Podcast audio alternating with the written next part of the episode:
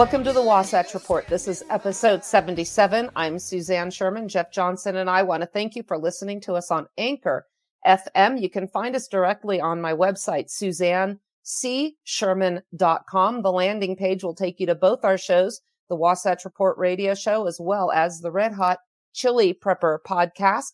Boy, howdy, this is the time to become prepared for a disastrous situation, economic situation, food inflation. We've been talking about that over on that page. If you're interested in becoming more prepared and self-reliant, head on over. Again, the link for both podcasts is on the landing page of SuzanneCSherman.com. Quick couple of announcements. The sequel to my book, Food Preservation Strategies, is called Doomsday Dining Recipes from Camp Apocalypse. If you got my first book, you will have been informed on the basics of coming up with a supply of food.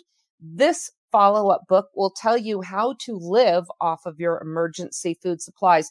As of today, the books are number six and number 12 on Amazon's new release category for preparedness. This out of uh, almost a hundred books. So I'm really happy to hear that that's doing really well. And for those who ordered the book or told me that they're homeschooling families and reached out, you got a free copy of Federalism, How Decentralization Can Save America. Hope you're enjoying those. I'm getting some good comments back already. If you would like a signed copy of Federalism or my other book, Food Preservation Strategies, the Doomsday Dining Recipe book will be available in print very soon. Send me a donation, $25 for Federalism, 15 for Food Preservation Strategies.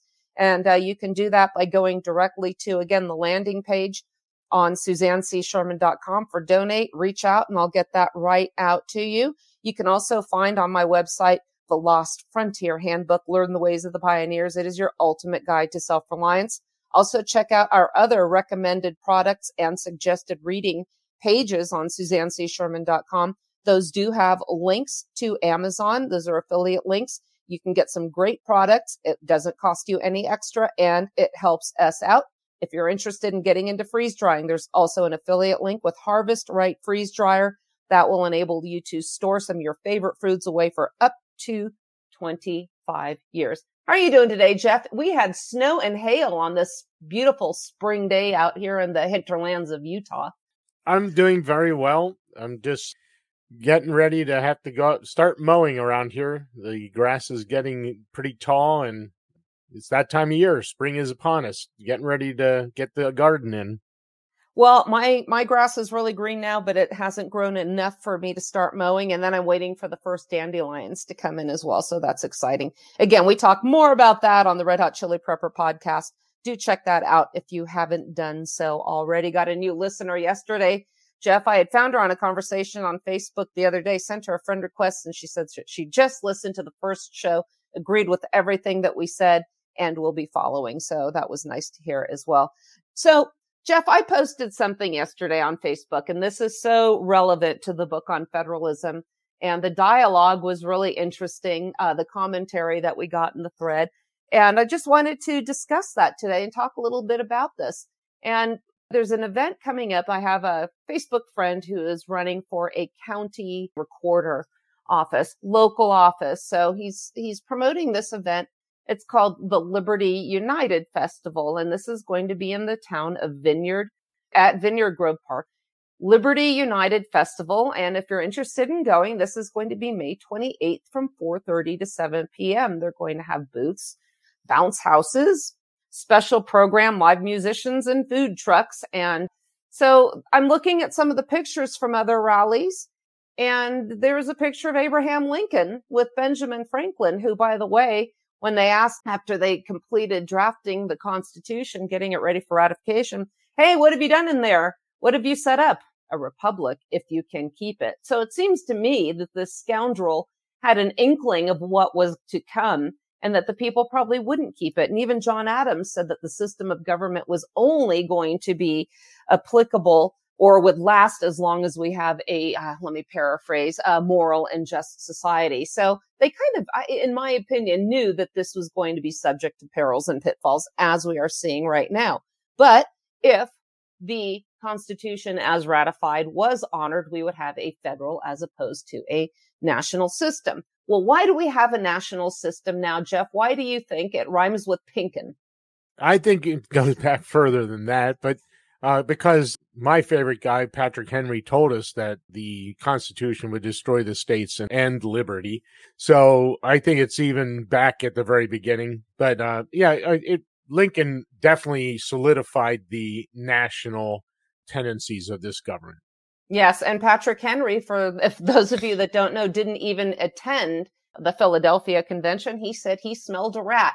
And I have said in the past, yes, he did. He smelled a big, stinking, fat, ugly sewer rat that has taken over Washington, D.C. and migrated across this continental landmass. And that's the point. This is the reason I'm bringing this up. We have local patriots in Utah, particularly one that's running for a local government, talking about the Constitution. He's campaigning as an independent, so good on him because he's disappointed with how the Republican Party has obeyed the Constitution and justifiably so. But here's my point. When he talks about the Constitution, is he talking about incorporating the Bill of Rights against the states? Because that is inherently unhistorical and in contravention to the founding principles. Again, I explain why in my book, Federalism, How Decentralization Can Save America. And if you're new to the show, what we talk about when we mean federalism is a federal government, a government that is federal in nature, has a limited central government with adequate resources or has a limited uh, set of responsibilities, as we know, laid out in Article 1, Section 8 primarily, with adequate resources to carry out its obligations. Recently, Washington DC has sent 33 billion with a B as in Bravo to Ukraine. We have no cultural affiliation. We have no alliances or any obligation to defend them whatsoever. $33 billion. This while we are experiencing rampant inflation. This only happens with a government that is completely out of control and unaccountable to its constituents. The larger a government co- becomes by necessity, the more people that come under its control, the more draconian the regulations are going to be. Is that a fair assessment, Jeff? Yes, it is. And I want to kind of go back to something you said about uh, this guy running as an independent because he's upset with Republicans not o- obeying the Constitution. Well, first of all, the Constitution has no mechanism to force this government to obey it. They do whatever they want. But in fairness to the Republicans, it goes way back. It goes all the way back to Washington in 1794 when he marched troops into PA unconstitutionally to put down a tax protest. The irony that is so thick. A few years earlier, we were dumping tea in the Boston harbor in protest of the tea tax. Washington ignored the Constitution and marched troops in to put down a tax protest. So it goes all the way back to the very beginning. So in fairness to the Republicans, they're just doing what the founders did. I, I absolutely agree with this. And I say all the time that the Constitution was uh, was violated before the ink was even dry. And it's interesting because some of my, two of my favorite historians, Kevin Gutzman and Brian McClanahan, have absolutely opposing views to this. Brian's more of the view that we are that this was unconstitutional. The state of Pennsylvania never sought federal assistance and federal troops for them to march into to uh, quell the the whiskey rebellion. But interestingly enough, Kevin Gutzman uh, examined this from the pragmatic point of view, and he's he's an expert on the Constitution, but he's also looking at this from the perspective of Alexander Hamilton, saying he was a general and generals solve problems. And he knew that the federal government to maintain credibility with and try and get credit with uh, with the foreign countries and in Europe was that they needed to show that the federal government had the power, had the strength, and had the resolve to enforce a federal statute calling for the collection of this tax. So that was to maintain credibility on a worldwide basis. And this is the problem. And this goes back to the first national bank. Well, it doesn't say we can do it, but it's implied. And that was the doctrine of in, implied powers, which is how we're getting all this other nonsense. Go ahead, Jeff. And then a few years later, we're talking about 1796, 1797. So we're talking about two, three years later, Adams signs into law the Alien and Sedition Acts. which is blatantly unconstitutional because it violates the First Amendment, the restrictions placed on the government about free speech. And our favorites, uh, Madison and Jefferson and uh, John Taylor of Caroline, met together and penned the Virginia and Kentucky resolutions. And they did it in secret because if they were found out, Adams would have thrown them in prison. So it's very interesting to look back. And when people say that, you know, all we got to do is obey the Constitution, our founding fathers didn't obey the Constitution. So how are we expecting people 200 plus years later to even do anything other than ignore it? Well, and then you also had uh, Supreme Court Justice John Marshall, who was present at the Virginia ratification debates. He knew what the terms were when this was presented to the Virginia Ratification Convention.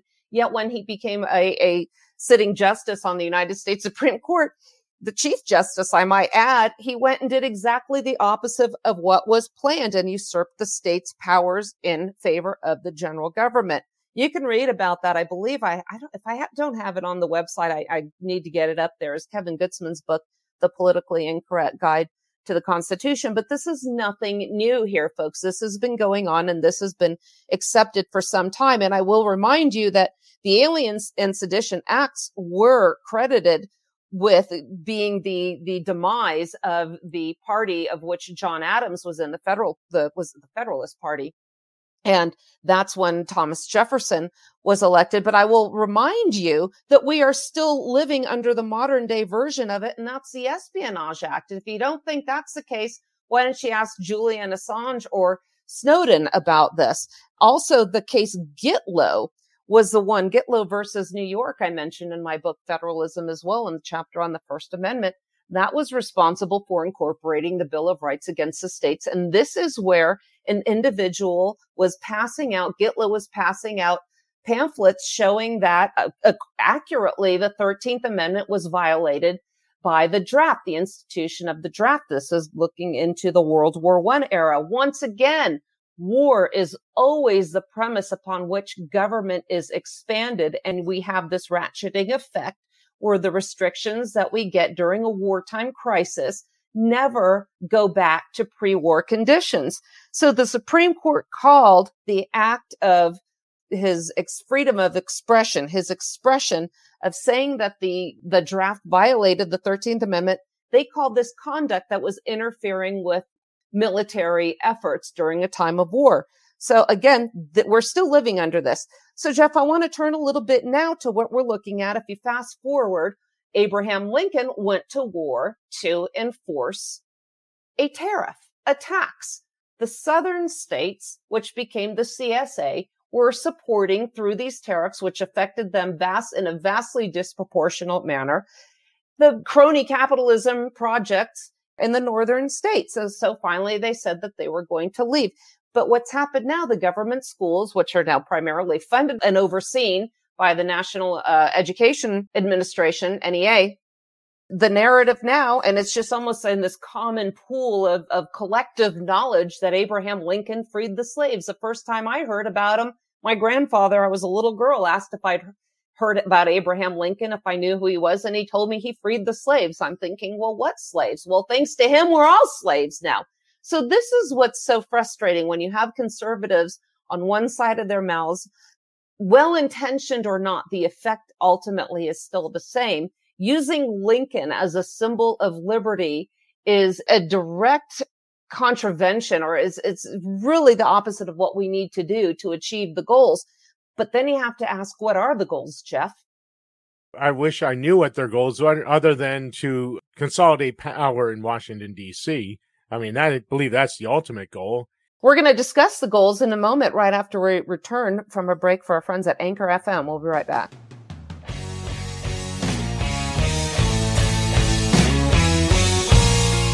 We could pretend tonight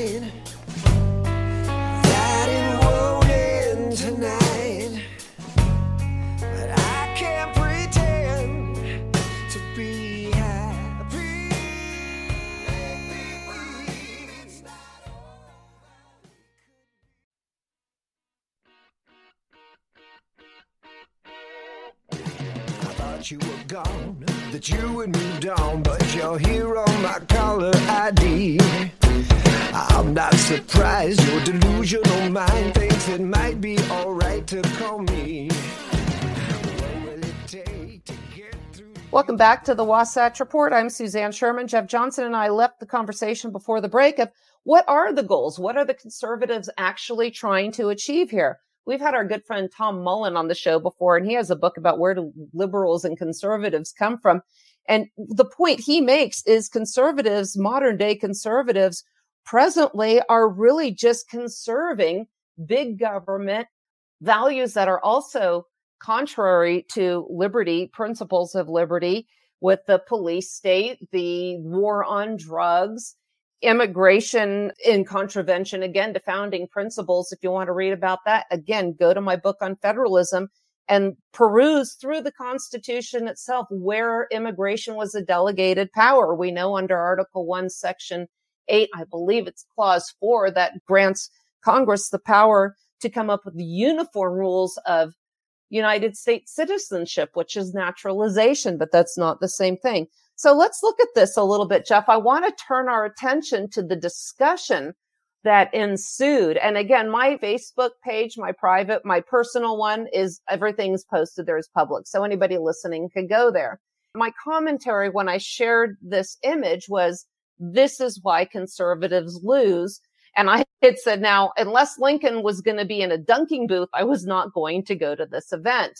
And again, when I say this is why conservatives lose, you're putting up somebody that usurped limited government and the Constitution as it was intended when ratified, completely inverted the scale of power and the distribution of power, which was intended to always remain in the states.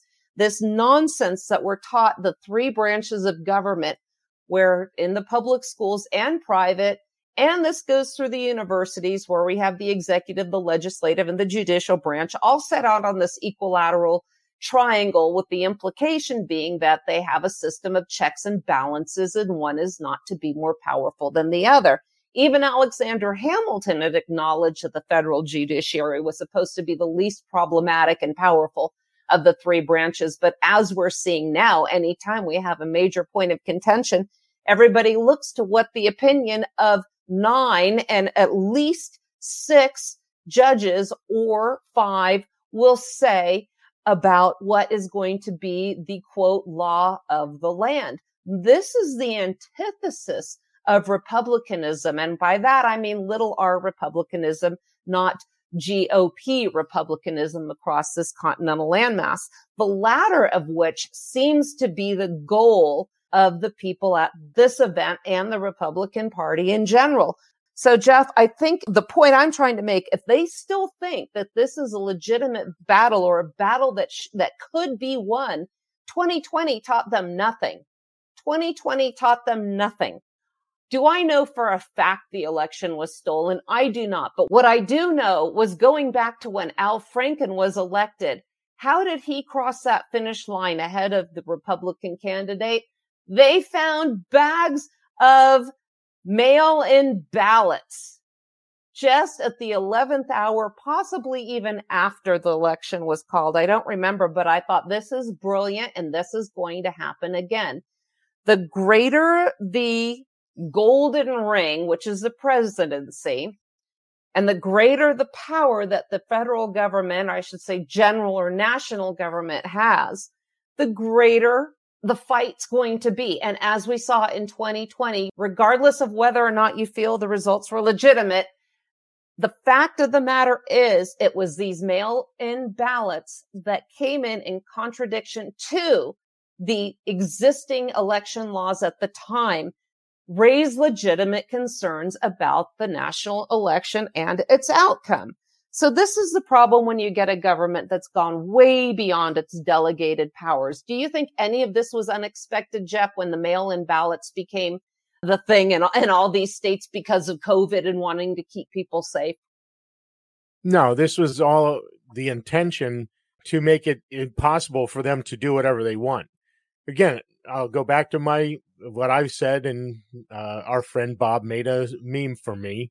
I say all the time that voting is the illusion of choice. Government pretends to let you choose your slave master. So that election was just just an illusion. It was the illusion of choice. But again, here in Pennsylvania, our law was very specific. At a certain time on Tuesday night, the election ended. It is spelled out in law, in the Constitution, and in Pennsylvania state law, and it's very clear. Yet they were still uh, finding and counting ballots on Friday. And that's where it finally ended, where the Pennsylvania went for Biden. Clearly on Tuesday night, it was all over. Trump won. And again, I'm going to say this so people haven't listened to this before. We have no pony in this race, or whatever that saying is. We don't care who is the elected president, elected king, because it doesn't matter. There's a good, famous guy that says, no matter who you vote for, you get John McCain. So that that's the case in these elections for president. You just get John McCain. It was done on Tuesday night. On Friday night, it changed. Whether that's uh, fraud or they stole the election, that's up to you to decide. It's just what it's just the facts of the matter here in PA. And we actually did a show. We we covered the show live. I was actually in Las Vegas for a go kart race, and the Trump Tower was behind me in the in the view there. And the interesting thing was, I mean, again, we had called it for, for Trump. Again, we are, we are nonpartisan here. We are all about principles.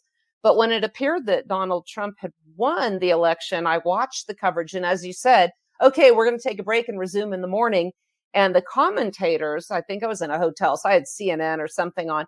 We have to count the votes. We have to count the votes. We have to count the votes. Notice they never said qualify the votes, count the votes. And then when they had the audits in numerous states, they just went again by the same number. They recounted the votes, but they didn't qualify whether or not they uh, were actually valid. So that's another way of speaking a partial truth, but doesn't tell the whole story. So again, now let's turn to this event in Vineyard, Utah and the commentary by somebody that lives not far from there. So I had said this is why the why conservatives lose. So the first comment again, and I have a chapter in federalism and it is entitled When Emotions Drive Public Policy. One of the reviews I got on the book on Amazon was somebody said that Suzanne is so principled, she will even criticize a case that appears to be pro freedom, such as the McDonald case with regards to the incorporation of the Second Amendment against the states. Good outcome for gun owners and gun enthusiasts, ultimately granting the general government more power and authority over firearms that they never had to begin with. But thanks to incorporation and the celebration of cases like this, that power is never going away. And again, the National Firearms Act was never released, challenged anyway. So here's one of the, the, the negative comment I got on here. I guess I'm a loser then. I recently heard two of these speakers in person and was so impressed. The Republican caucus, what she's referring to, met the same weekend I was at the Preparedness Expo in Sandy, Utah at the Mountain Expo Center. And so they were, they were speaking there and my friend was attending that. I wish we had more people like them in leadership. And this is the problem, Jeff, between us and many of our listeners. We don't want leadership. We don't want leadership at all. We have seen the results of leadership. Plus, she continues, Vineyard is the only town to tell Cox to pound sand, I'm going to paraphrase, during the lockdowns and didn't require masks or shut down businesses. Okay, that's fantastic. Jeff, to me, that is a perfect example of a local community and local government looking after the interests of their constituents. That doesn't happen when you have top down governance from Washington, DC for 350 million people. And here's the kicker. And she doesn't even recognize the irony of her comment and how she beautifully proved my point in the original post better than I did. She said now their mayor is now running for Congress. So you had a mayor that successfully preserved the liberties, the freedoms, the livelihoods, the businesses of these families in the city of Vineyard. She made a difference. And now she is running for Congress where she will make zero difference, have zero impact, but make a lot of money and have a lot of power. It gets worse. I made a comment. So I, the mayor is leaving a place. I actually said he, I assumed his gender. My bad. Where he actually did some good to seek a position. And I made the S into a dollar sign of power in a place where he will change nothing. So the response to that, well, she is still the mayor. Like I said, my bad. And after listening to seeing, oh, let me back up. She is still the mayor. What does that tell you, Jeff? She was duly elected by the people in that city to represent their best interests. But what is she doing instead? Campaigning for Congress on their time, on their dime to benefit her interest, her career, her quest for more power. How is this in any way honorable or worthy of respect? It's just pretty typical of people that run for any of the offices. If you run for an office, uh, you may have good intentions when you first start out, but as soon as you're in office, the draw for more power and more well, let's just be honest about it. You look at all the congressmen and senators, they go there of average mean. Most of them are middle class. And by time they're there a few years, they're all multimillionaires. So let's just be honest about it. Uh, most of these people that run for these offices realize that they can go there and get paid by people a hundred and some thousand, hundred seventy thousand some dollars a year and turn it into millions and millions of dollars. And so I have very little uh, hope for this person if uh, she does run for Congress and does win.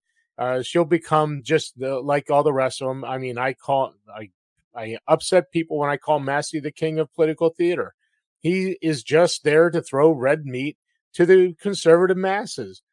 When he was in there, okay, let's back up a little bit. Trump w- uh, was elected. They had the House, the Senate, and the presidency. They could have done anything they wanted at that point. Did they repeal Obamacare? No. Did uh, as Massie keeps saying he wants to repeal the Department of Education.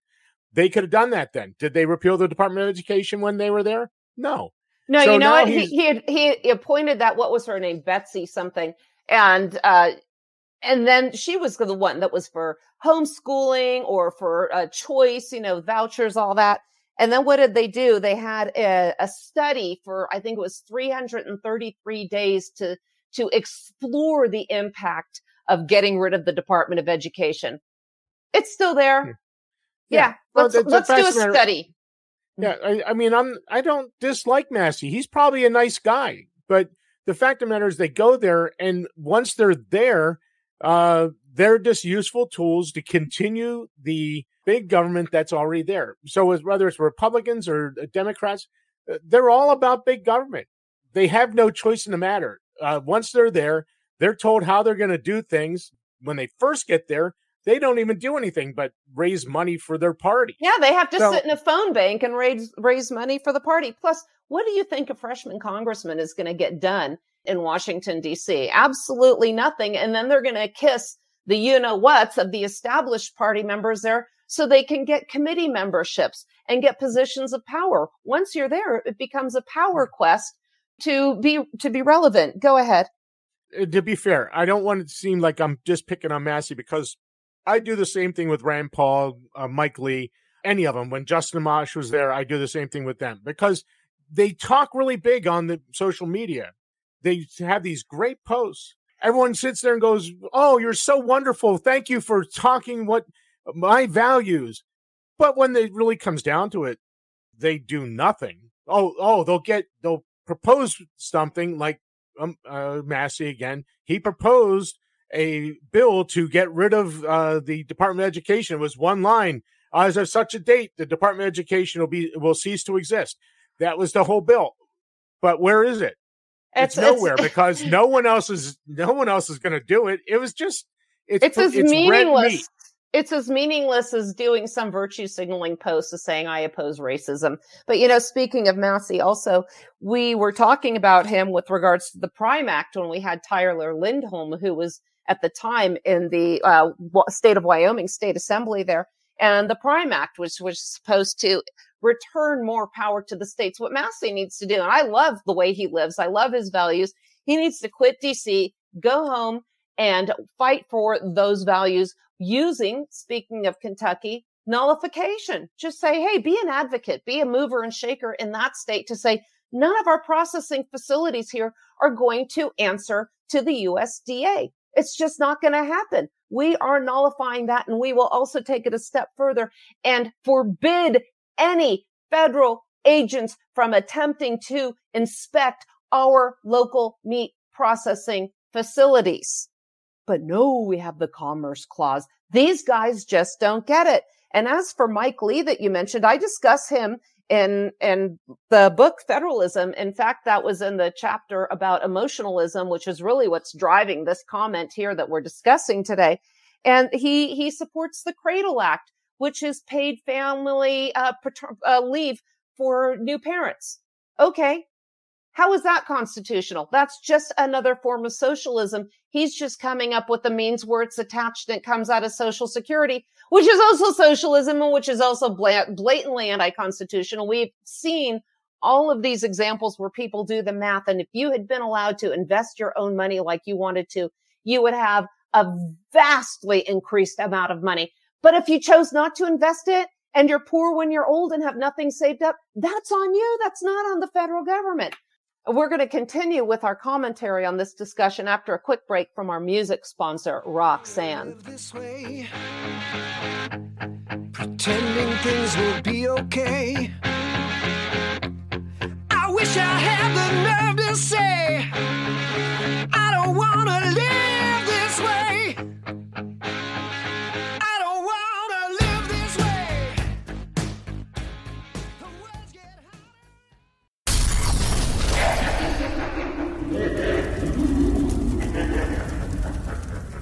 Music for this program has been brought to you by Roxanne, courtesy of Rat Pack Records. Radio Silence is the album and is available on Amazon, iTunes, Google Play, Spotify, Rat Pack Records RatPackRecordsAmerica.com, and RoxanneBand.com.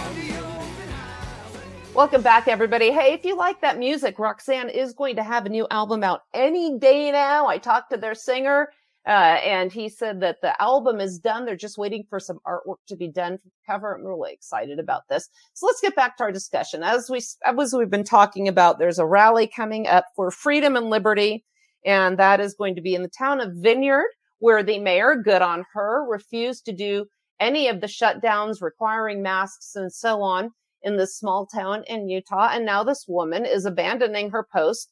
I shouldn't say she's still the acting mayor, but I have to question the amount of time that's going to be spent on campaigning for Congress. And I can't imagine that she can actually do the job that she was elected to do and do that as well and have her entire focus. She said that if we don't vote in those people that are willing to stand up for real freedom, we won't get anything done the contradictions in this statement are just um, uh, amazing to me. We have to vote for people for real freedom. Real freedom is exercising your freedom and not waiting for permission. She's congratulating this mayor for telling our governor Cox to pound sand during the lockdowns and the mask mandates. And I asked this woman on here, I said, because I knew she had written about this on social media. Did you wear masks because you were afraid of what people would think? Because your mayor didn't give you that freedom? My comment was, as for waiting for the right elected official to divvy out freedom, get it yourself. If you wore a mask because your city told you and you were afraid, you are not helping the cause of freedom. I didn't wear one because I wasn't afraid of what people would say to me. I went to the belly of the beast and went into Whole Foods and was harassed. I was in Walmart and this young dude put his fist in my face. I still did not wear a mask. I don't need a mayor to tell our governor to pound sand. I did it myself. That is how we get freedom because we see once these people are elected, they care more about themselves and more about their future opportunities in government and telling us what to do than they do about freedom. Otherwise, they'd stay home and fight the good fight. Jeff, do you remember that article, Mr. Sociopath Goes to Washington? I don't think this mayor is going to maintain her values or be effective with them at all if she is uh, successful. I want to go back here and talk about uh, freedoms and liberty because eh, obviously it's become apparent that most conservatives have bought into the NRA line that we have constitutional rights mm-hmm. and that that somebody needs to stand up for our constitutional rights. And I, I would imagine that this person, and I don't know this person personally, believes that we have constitutional rights this is where the root of all this problem begins. Freaking because, Tucker Carlson just said that term the other night right. too. I mean, this is just everywhere. This is our root of our problem because everyone now says we have constitutional rights. What they have done is taken our natural rights and converted them into civil rights.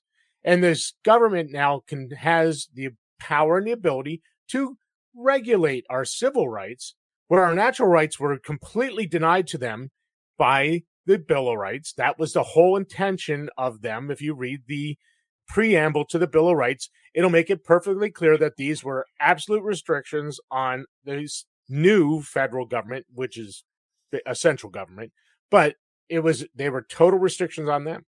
It starts out in the First Amendment Congress shall make no law. So when it comes to all these in the Bill of Rights, Congress shall make no law. It doesn't matter the Second Amendment, Congress should make no law.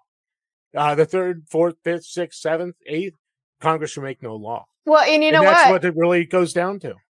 And, and this is the problem with calling them constitutional rights because the, then the politicians come in on every one of these cases that comes under the Bill of Rights and say rights are subject to reasonable regulation. And then we get that ridiculous, you cannot yell fire in a crowded theater. Or if you're Nancy Pelosi, you can't yell wolf in a crowded theater, another friggin' dingbat. But my point remains the same. If you do not call these what they really are, are restrictions upon the general government, they have this wiggle room to say, well, these are rights and we, it is our job to regulate them during a crisis. One of the crisis, gun violence during any emergency. Gee, a pandemic during times of war. Hello, get low. Hello to the reintroduction of the uh, Alien and Sedition Act. Hello with the Espionage Act. And then this article again, natural laws. You mentioned those law, those Jeff. They are laws that if go ahead. And now we're stuck with this whole thing. Now we have this case going before the Supreme Court about this uh, football coach that prayed. Yeah. And here we are. Uh, where in the Bill of Rights was separation of church and state? Is it anywhere expressed? The only thing I do know is that Congress shall make no law abridging. And so uh, what have they done? They've abridged what has the uh, Supreme Court done? They've abridged the uh, natural right to worship as you please. There, this is not anything that has anything to do with the federal government. It should not be there. If the school district fired them, that's the school district. And uh, like it or not, that's where it belongs. And if you don't like it, vote them all out. Put people in that'll change it. And and this is also going to take uh, local and state politicians to have the fortitude to stand up and start saying no to some of this money that's being laundered and sent back to penny for pennies on the dollar that the states send. And they should also start refusing to send a lot of this money, if not all of it, to the general government. This is why, and because then it's, it's filtered back in the form of bribes with these grants. And we see this all the time. I've mentioned that with a, a, school district in Utah that said they wanted to get away from Common Core for the benefit of the children. But when the Obama administration said that's fine, you're not going to get these this funding, then they did an about face and said, well, we we really do uh, have to look out for the educational interests of our children. But you just said you want it out until you until you realize that you were going to lose the money. Also, when you get these federal programs involved in these personal aspects of our lives, such as medical insurance, I'm going to share a story on a show coming up. I have an issue that's resolved or that's in the per, uh, process of being resolved with a fraudulent broker out here in Salt Lake City. And what I have been going through with the government exchange and the Utah State Insurance Commission to get this guy out of a job after what he's done. But anyway, going back to this post, looking into electing people to get real freedom. Well, what is real freedom? And that's where we get into this distinction between natural laws and civil laws the former being that if followed, they will promote the survival and thriving of humans, kind of like the laws of physics. They're irrefutable. We don't write natural laws. We discover them just like gravity. In contrast, now we have civil laws written by humans. One of the natural laws is don't initiate force or fraud against another person. Another is do what you agree to do, adherence to natural law. And this is coming from Mr. Sociopath Goes to Washington. I love this article. I wish I'd written it. Adherence to natural law by definition promotes thriving of individuals and the human species.